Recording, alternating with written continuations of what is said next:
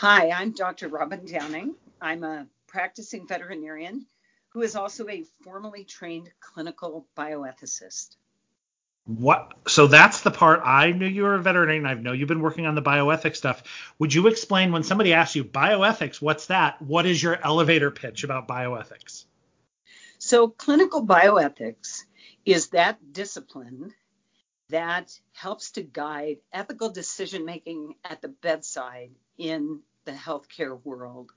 In our case, in veterinary medicine, ethical decision making at the table side or on the floor next to our patient, where we, as practitioners in partnership with our clients who are the pet owners, we get to ask the question just because we can do something to or for an animal, does that mean we should do that something?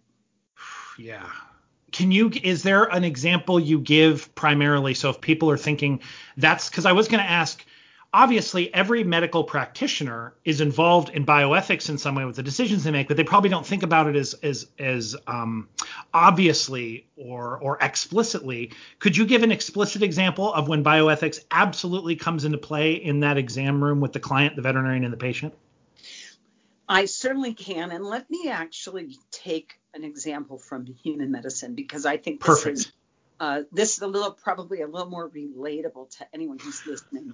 Okay. So, in in the human medical world, uh, one of the places where clinical bioethics becomes so critically important is at the is at the end of life or as death is approaching. And so I'll use uh, palliative care and hospice as an example. Um, we I'm a patient and I have multiple medical crises that are happening all at once, but at the same time, I am closer to death than to birth.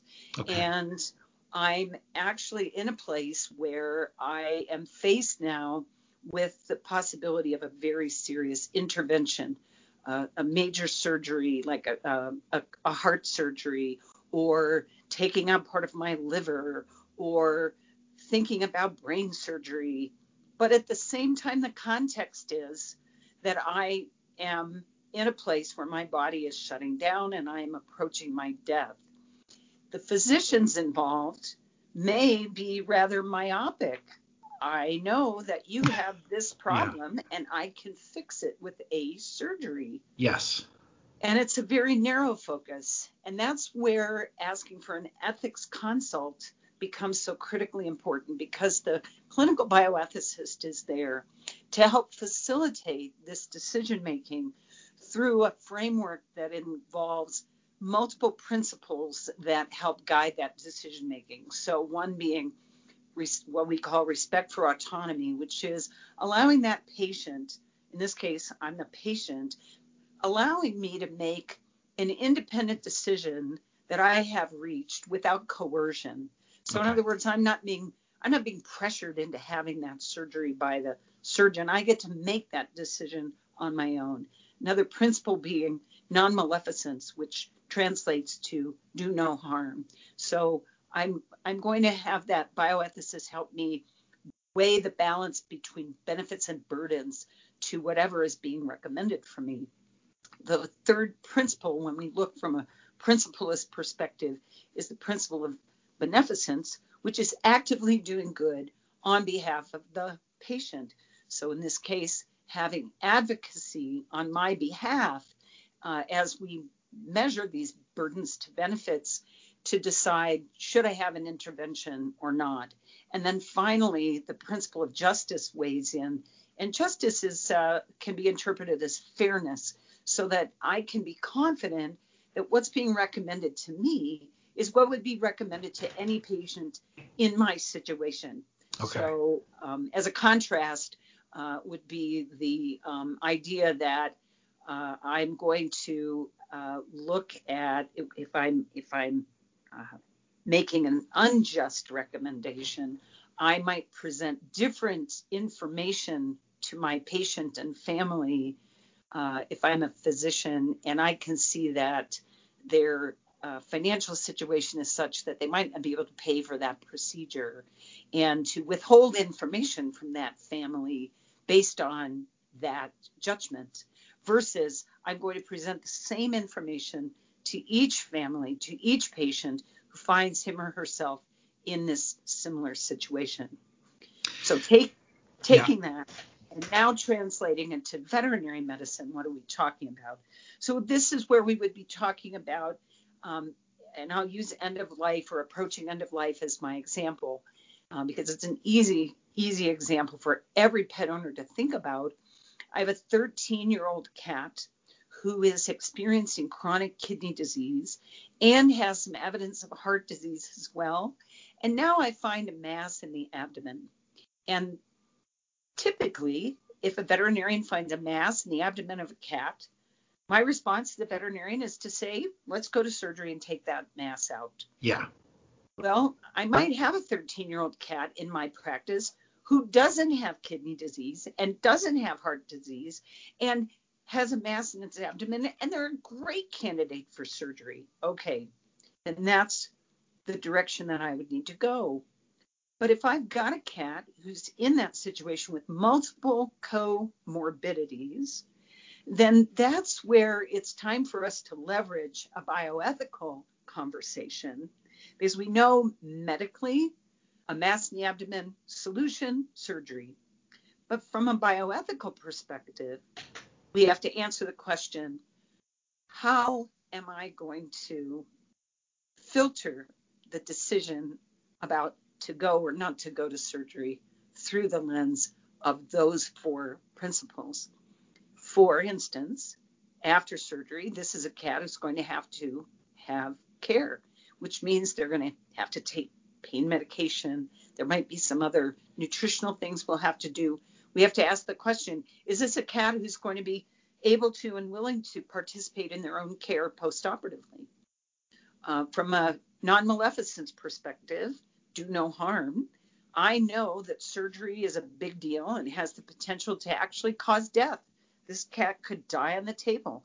So, am I causing a bigger burden or a bigger harm by going to surgery than I would be by shifting to palliative care or hospice care, as we now are using that verbiage with animal patients?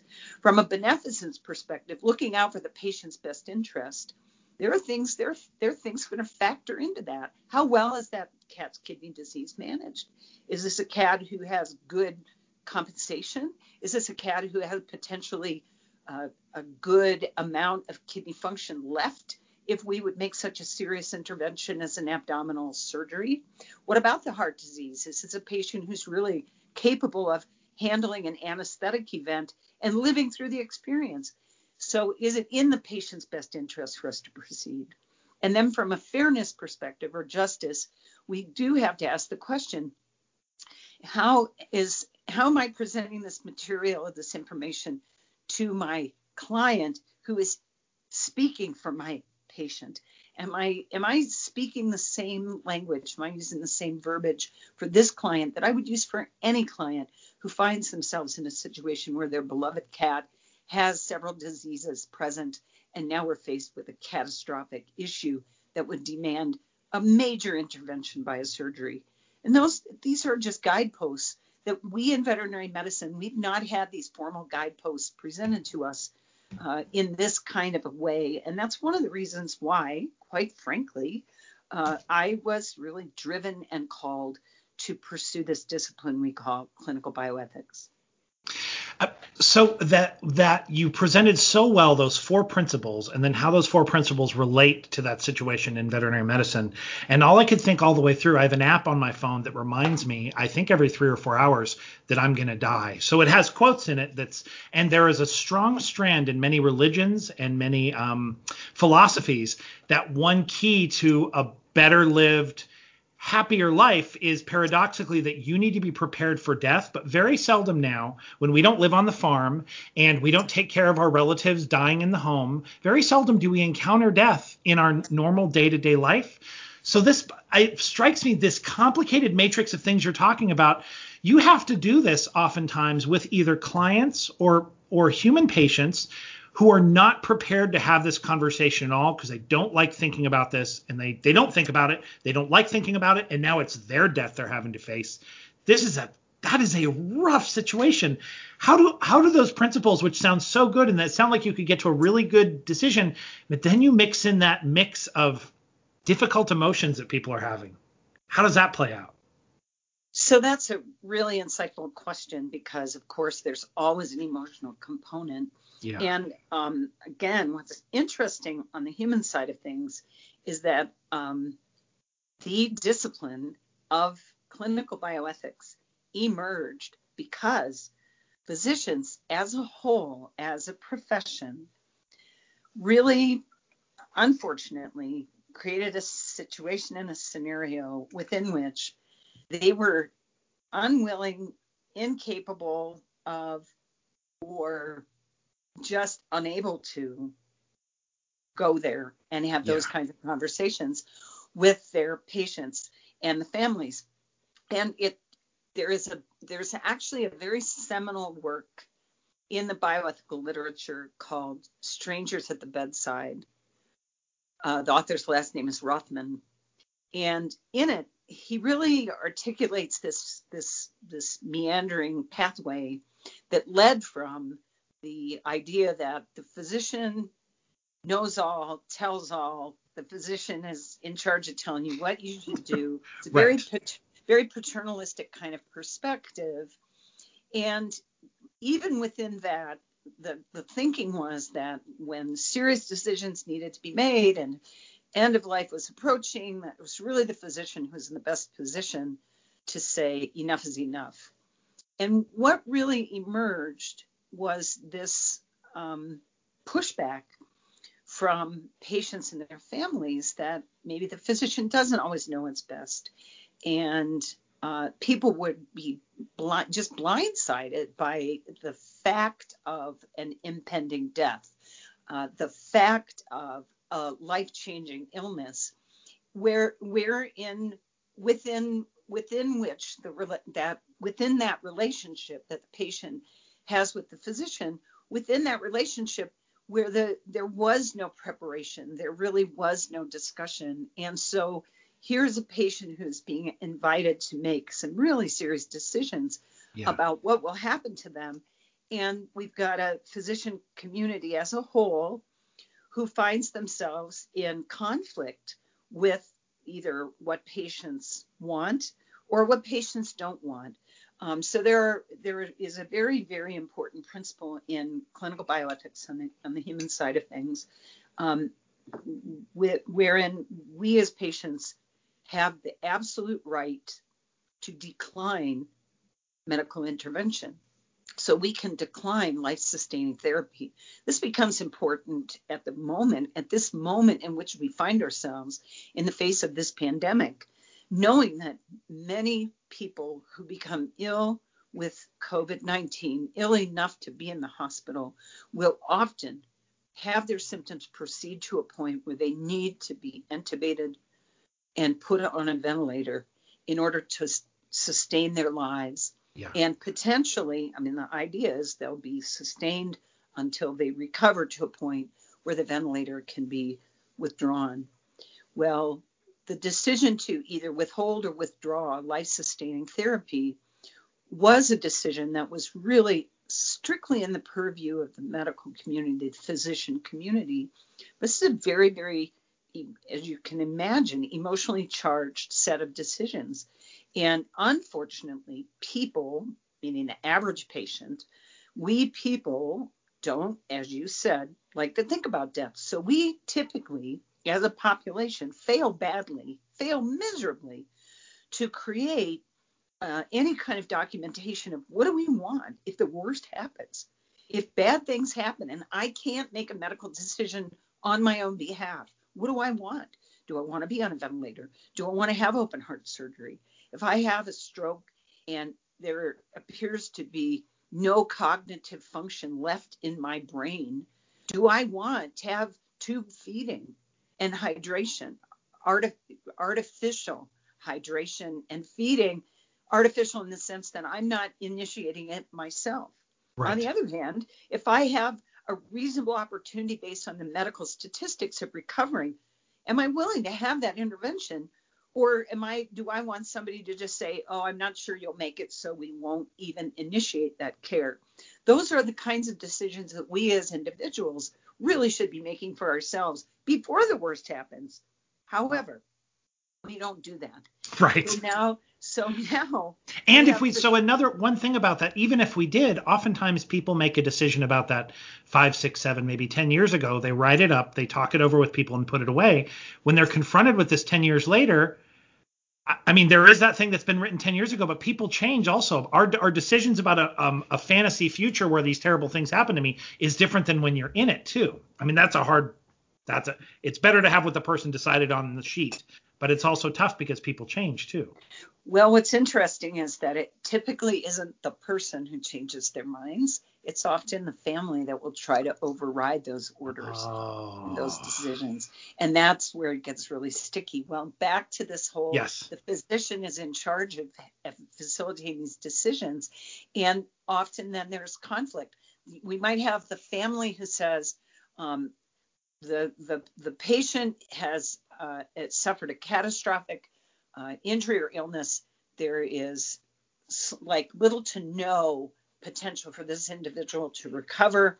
Um, it's time for us to initiate um, palliative care where we focus on comfort and allow nature to take its course essentially. Then we have we may have then family members who are demanding damn the torpedoes, full speed ahead. I want you to do everything to keep my mother alive or to keep my grandpa alive. And herein then can emerge a conflict where the physician understands that no, we really aren't going to get the outcome you desire. So we need to stop now. Enough is enough. And the family is in complete opposition to that. That's a situation where a clinical bioethicist would be called in to help facilitate the decision making. Hence the term stranger at the bedside. That bioethicist isn't the primary care physician. That bioethicist isn't a family member.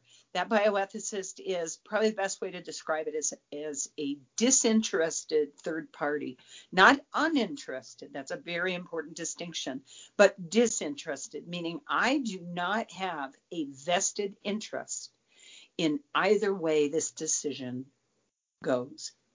And that's really at the heart of um, being an effective clinical bioethicist. Well, now you're push. You're. I am now. I really love. Twice you've pushed back on this idea that the problem is with the patient, what the patient wants. If I'm reading correctly, it sounds like maybe the the things you've thought about through your career with clients and patients, and the things you've read and experienced in the human medical world it sounds like if you give a a client or a patient the right information at the at the right time, even though it's a tough decision, they oftentimes make quote unquote what that person would consider the right decision. They know what they want. If they're given enough information, they eventually know what they want. Is does that sound true? So it's so interesting that you have expressed that particular insight because I know practicing bioethicists who tell me that in large parts, many of the situations wherein there is a, say, a derailed set of decisions on behalf of a patient, okay. that in many situations, not every, but many, that it really is a failure of communication. And that if you really articulated it so well, part of our obligation as medical providers, and this is actually falls under the umbrella of that very first principle I referred to of respect for autonomy. Mm-hmm. If I respect the autonomy or the ability of my client to make an independent decision without coercion, part of my obligation to make that happen is to present enough information about what's happening at a level that my client can understand in order for them to be empowered to make what you have referred to and what I refer to in my practice as the best decision for them under the circumstances. Okay. And that's that's really at the heart of uh, of a uh, of any bioethical um, interaction And here is where, in our profession, in the veterinary profession, we do this in large measure without thinking about it. Uh, we we know that our patients are going to die. We know that we take care of our patients. We're the only medical profession on the planet that does this. We take care of our patients from womb to tomb, from yeah. cradle to grave. So we see the entire arc of life. And so, consciously or unconsciously, we actually do facilitate these kinds of decisions. Where I really see a formal approach through the lens of clinical bioethics making a difference in veterinary medicine yeah. is in the situation we find ourselves now where our access to technology has exploded. I've been in practice 34 years and I never dreamed 34 years ago about the kinds of things that are considered everyday occurrences in veterinary medicine at this moment. For instance, there was a dog right here at Colorado State University who underwent a heart valve replacement using TAVR technology. That's the entry into the into the vasculature of the arm instead of cracking open the chest to replace a heart valve. This is crazy. It's crazy to think that we would be able to do this in veterinary medicine in animal patients. And yet we have that as an option. Something else that 34 years ago, as I came out of school, I never would have dreamed we would even be having a conversation about is uh, the transplantation of healthy kidneys into cats who are at the end stage of kidney disease. And yet, there are two programs that I'm aware of where this is something that this is done. It's it's a thing to actually take a healthy kidney from a healthy cat and transplant it into a cat whose kidneys have ceased to, to function. Well, okay, it's great that we can do that, but how do we make the decision that this is the right patient, this is the right procedure, and this is the right time for this to happen? That's where our profession, the veterinary profession, really has not enjoyed the formality of a framework within which to start to ask the hard question just because we can transplant that kidney into a cat with dead kidneys, does that mean we should? Just because we can replace a heart valve through the front leg of the dog, does that mean we should? Just because we can uh, take out the spleen of a dog who is dealing with other diseases, does that mean we should? These are the kinds of questions that we are faced with as veterinarians on a regular basis. But now that our technology has changed, now that our technology has advanced, so that we have access to things we never dreamed we'd have access to 15 years ago, now all of a sudden the decision to proceed is a far more complex decision. And here's where a language, a framework, a vocabulary of dialogue with a client that is structured along these lines of weighing benefits to burdens, of understanding what's the patient's role in all of this, of, of understanding where's the where's the, where's the fairness in this? Is this affordable? Is this uh, a kind of a, a, a strategy whereby the family is now going to have to make a decision between feeding their children and proceeding with a procedure for their pet. These are difficult and murky waters, and here's where a bioethical framework can really make a difference. Do those questions? I really wanted to talk a little bit about that money issue. Um, because I, I, know that that enters into things heavily in human medicine where things are inequitable because certain people because of the resources have better access to care and they have uh, so that happens. And we know that happens in the veterinary world too because if you can afford all the best care at your veterinarian then your pet could very well lead a happier healthier life. How often is money how much money the patient has how much money the client has how does that wade into it? A lot. Some veterinarians say that's not my concern. at all. I cannot. I would. I can't live my life if I'm concerned about whether this person can afford the medical care I'm, that I feel should be offered. How do you wade into that? So, first of all, I think it's a complete abdication of responsibility for anybody to say that. Don't put don't put too soft a point on it now, Robin. complete abdication of any of our responsibility for us to say, I have to proceed where I can't pay attention to what the client can and cannot afford. Okay, to take that approach is abdication. Now, there's a more nuanced approach, which is we have an obligation to the patient and to the client to present what is, in our medical opinion, based on medical fact uh, and the patient's context, what is the best next step. Okay. And then it becomes client's opportunity to then allow us to know what they can and cannot afford. So I can't just say we need to do X and that's the end of the conversation. I have a responsibility and an obligation both to my patient and my client to engage in a dialogue to better understand what can the client afford. What can they afford? What can they do? What can't they do? That's part of my obligation as a veterinarian.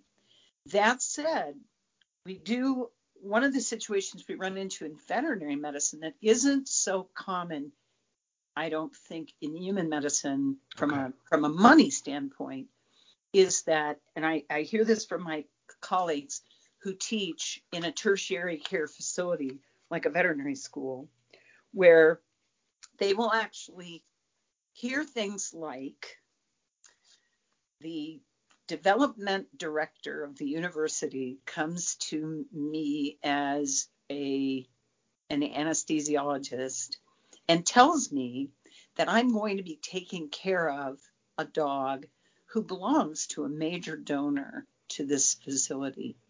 So I should take better care of that dog than I would take care of anybody else's dog. Yeah. That is a clear bioethical violation. I mean, that's just like unconscionable, but it happens. We also have the situation in a tertiary care facility, and I, again, this comes from feedback I've had from colleagues uh, in a veterinary school scenario where you have a client who has literally unlimited monetary resources, and their attitude is, I want you to do everything for my cat or my okay. dog, and the sky's the limit. I don't care what it costs. I want you to do all of those things. Now we're in that situation where the family in the human setting is saying to the physician, Yes. I want you to do everything to keep grandma alive, no matter what you think the outcome is going to be. So, so there's where uh, there's a, a, a, situation on the veterinary side. The client who has unlimited resources says, I want you to do everything for my cat. I want you to do everything for my dog, but it's not in that dog's best interest. There's where we really do and can and should bring into the conversation these core principles of clinical bioethics to help structure a dialogue with that client. Now I want to look a little bit at the flip side of that.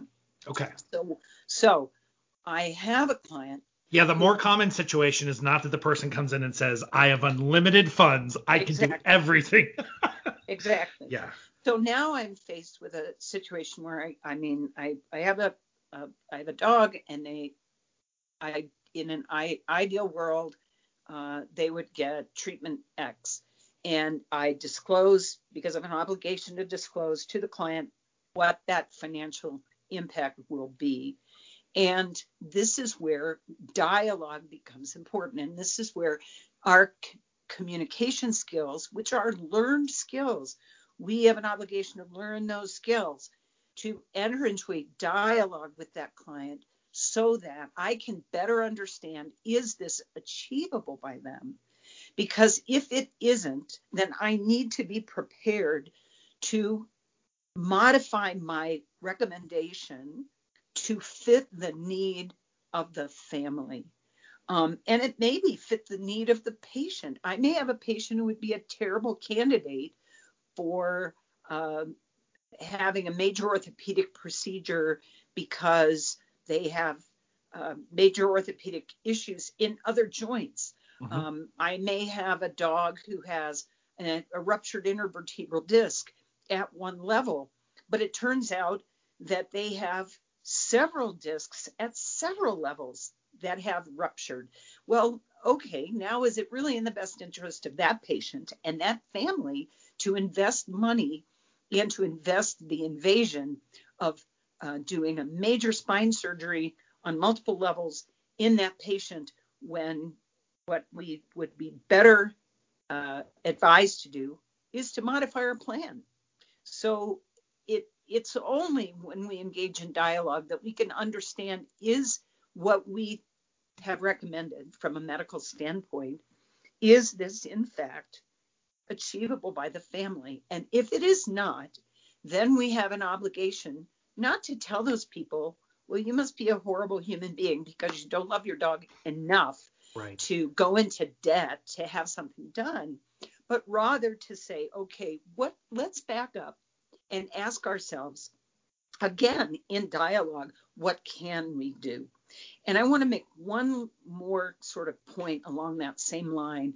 I don't know if you're aware that dr michael blackwell who is um, a veterinarian who was the assistant to the united states surgeon general for a period of time and was the dean of the veterinary college at university of tennessee for a period of time has actually launched an initiative where what his foundation and organization is attempting to do is to create a nationwide network of bringing veterinary care, primary veterinary care, affordable primary veterinary care into underserved locations, underserved, mostly many of these in their initial foray are urban organization, um, urban centers where we have underserved populations of people who are reaping the benefits,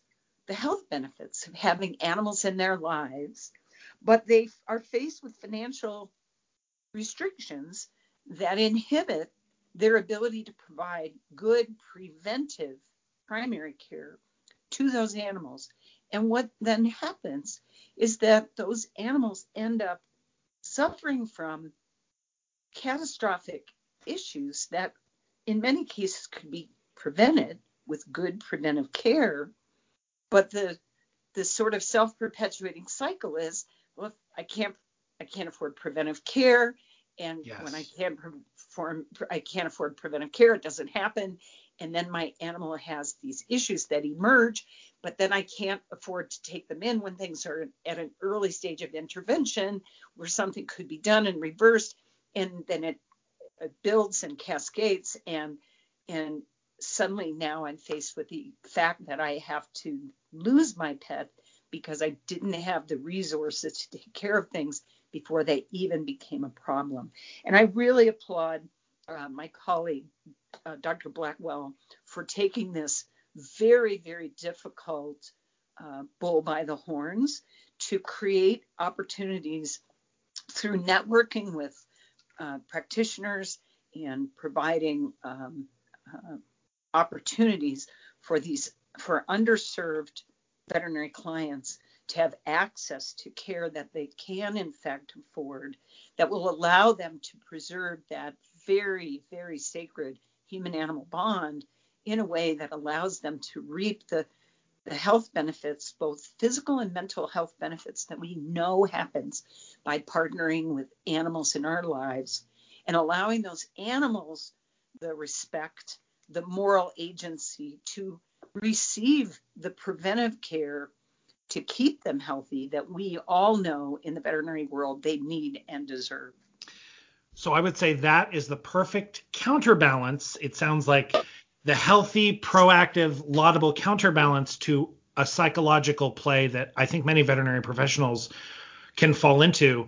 So they love animals. They know how wonderful animals are. They decide to devote themselves to healing animals. They go out into private practice where everyone, the only way medical care happens is if someone comes in and pays for it. And eventually, I think a few years down the line, they find themselves commenting on social media angrily, you know what? If you can't afford the pet, you shouldn't have gotten it and it, and it's sort of this kind of a defense. It's hard to maintain the pets are good for everyone, but then be confronted day after day with situations where people cannot afford care for them, and they do fall into a bit of that trap. And this sounds like far better let's get an organization together. Let's help these people. We know people are better with pets in their lives. Let's find a way to make that happen. I think individual veterinary professionals and individual practices feel overwhelmed by that situation.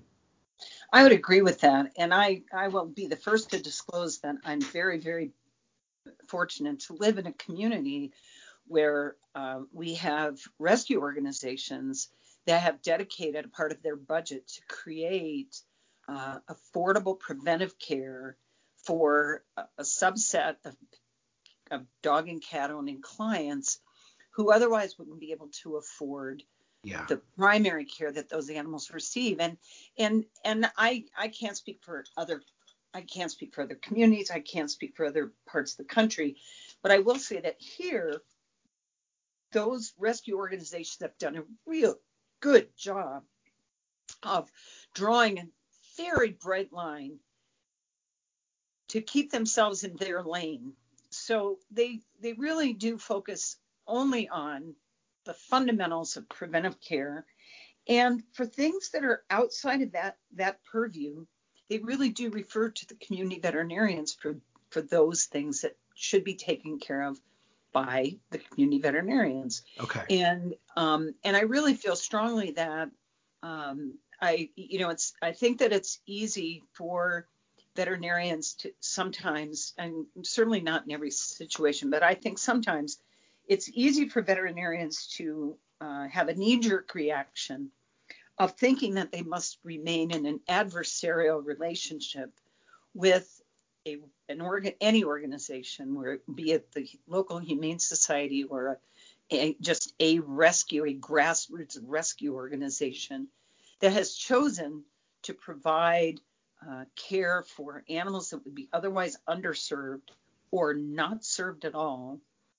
And instead of having that adversarial relationship, I really feel like we as a profession owe it to ourselves, we owe it to our clients, we owe it to the patients that we would otherwise not see to create more of a collaborative relationship with those organizations so that i mean we all want the same thing. We, we all have the same goal in mind which is what is best what what will serve the pet community the most effectively what's best for those animals and how can we preserve the relationship that people have with those animals. And that really then circles me back to this issue of uh, clinical bioethics and why I think it's important to create a language, a vocabulary, and a framework for the veterinary practicing for the for the for the practice segment uh, of veterinary medicine. So I'm not talking about research and I'm not talking about academia. Uh, I'm really talking about the grassroots, uh, boots on the ground veterinarian to be able to have a kind of a collaborative dialogue, be it with the family of a, a pet that needs care, be it with a local organization that is trying to uh, augment what the veterinary community is able to provide by providing care in a low cost setting. Doesn't matter. There needs to be this moral ethical element to those kinds of conversations in order for those conversations to be just as productive and as equitable to all parties as possible. So obviously the the idea of ethics in veterinary medicine um, is it's it's it's always there. It's always dealt with in some way, but the kind of emphasis that your thinking and your uh, work has the kind of emphasis you've put into that. What do people in or outside of the veterinary community? What kind of reactions have you had to when you say I'm studying uh, clinical bioethics? Do are people puzzled? Do they say that's what, how, what, what reactions do you get? What an interesting question. So um, I, I've had responses all the way from what the hell is that? Uh, to um, what does that have to do with me? To oh my god please tell me more. Um, it is it's been it's kind of like all over the all over the map. Um, most many times when i begin to speak about uh, applying the principles and practices of clinical bioethics to clinical veterinary practice okay. um, oftentimes and now i'm i'm speaking about people outside of veterinary medicine um, often I, I, I will have someone say to me, um, well, I, I, I, I thought you already did that. Kind of a, you know, I thought that was already a part of what you do. Um, I've even heard that from some people within veterinary medicine. Well, we're already doing that. right. Well, we we we are, but we're kind of doing it by the seat of our pants, and that's yeah. the difference between difficult decision making as veterinary medicine has visualized it over the decades, which is really by the seat of our pants. What's my gut tell me? Uh, as opposed to the context of clinical bioethics, which is to provide a, a rather formal framework for us to make those decisions. Um, I have had, uh, I've in fact just been approached by a foundation to consider participation in this foundation, in part as a veterinarian with as a practicing veterinarian in, in primary care and in really boots on the ground medicine. But interestingly enough, also in the capacity of a clinical bioethicist with veterinary experience. So, a clinical bioethicist within the veterinary context, because this particular foundation funds research and they want to expand their research reach into the private sector. In other words, into everyday medicine, everyday context versus only funding research in a tertiary care facility like a veterinary school. Right. Well, there's going to have to be attention paid to how patients will be treated during a research project, how clients will be informed during a research project. These are all those are, are, are aspects of veterinary medicine that really are bioethical in nature. And we don't have a we we don't we don't do that.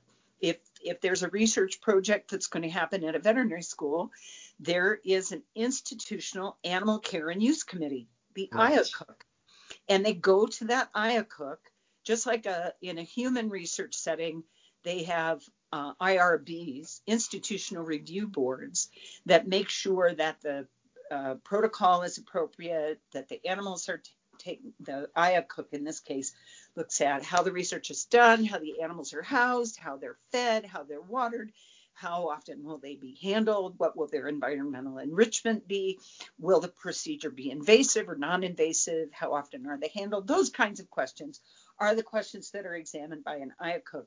Well, in a clinical practice setting, the research considerations are quite different because we're talking about animals that are owned by yeah. families. They have, in this case, they're hoping to do some research into what we veterinarians would consider run of the mill bread and butter kinds of issues, whether it's periodontal disease or ear disease or skin disease, doesn't much matter. These are everyday occurrences. These are not the kinds of conditions that are getting a lot of attention in the tertiary care facilities for research purposes because, frankly, they don't see those patients. Right. They don't see a patient with chronic ear disease unless that animal has such chronic ear disease that it goes into their middle ear and now we really need to see the specialist. They don't typically see periodontal disease before it becomes some massive catastrophe that is going to take the board certified veterinary dentist at the veterinary school four hours to deal with. They don't see those things, but yet these are the common things about which we don't have maybe all the information we should have, and research would be really useful. Well, okay, how are we going to conduct that research ethically?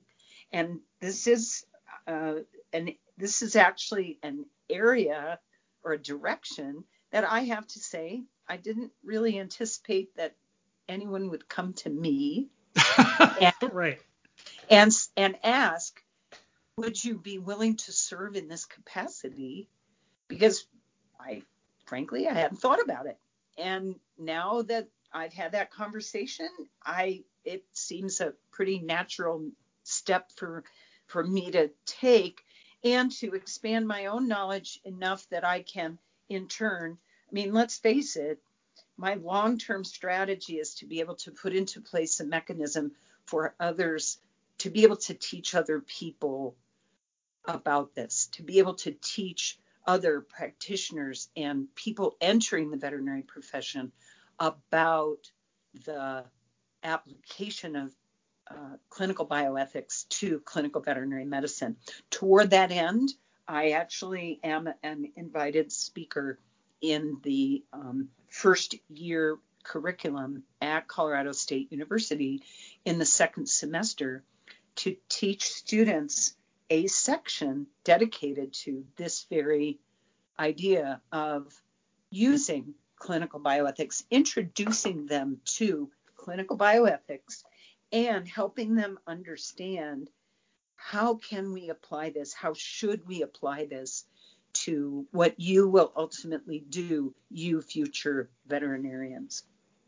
It, it sounds like you're you you have looked for ways to be helpful with this bioethics all i mean something you were curious about but also how am i going to translate this and how am i going to put this to use who has helped you on your journey um, along this path studying bioethics so a um, couple of people deserve a, a by name um, yeah um, so uh, one is um, um, Dr. James Giordano, who's currently involved with the Center for Clinical Bioethics, the Pellegrino Center for Clinical Bioethics at the Georgetown University Medical Center.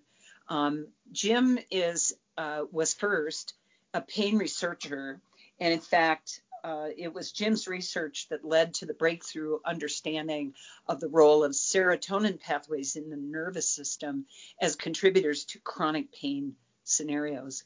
And Jim as a researcher, uh, how he tells his own story is he woke up one day and said, I can no longer do animal research.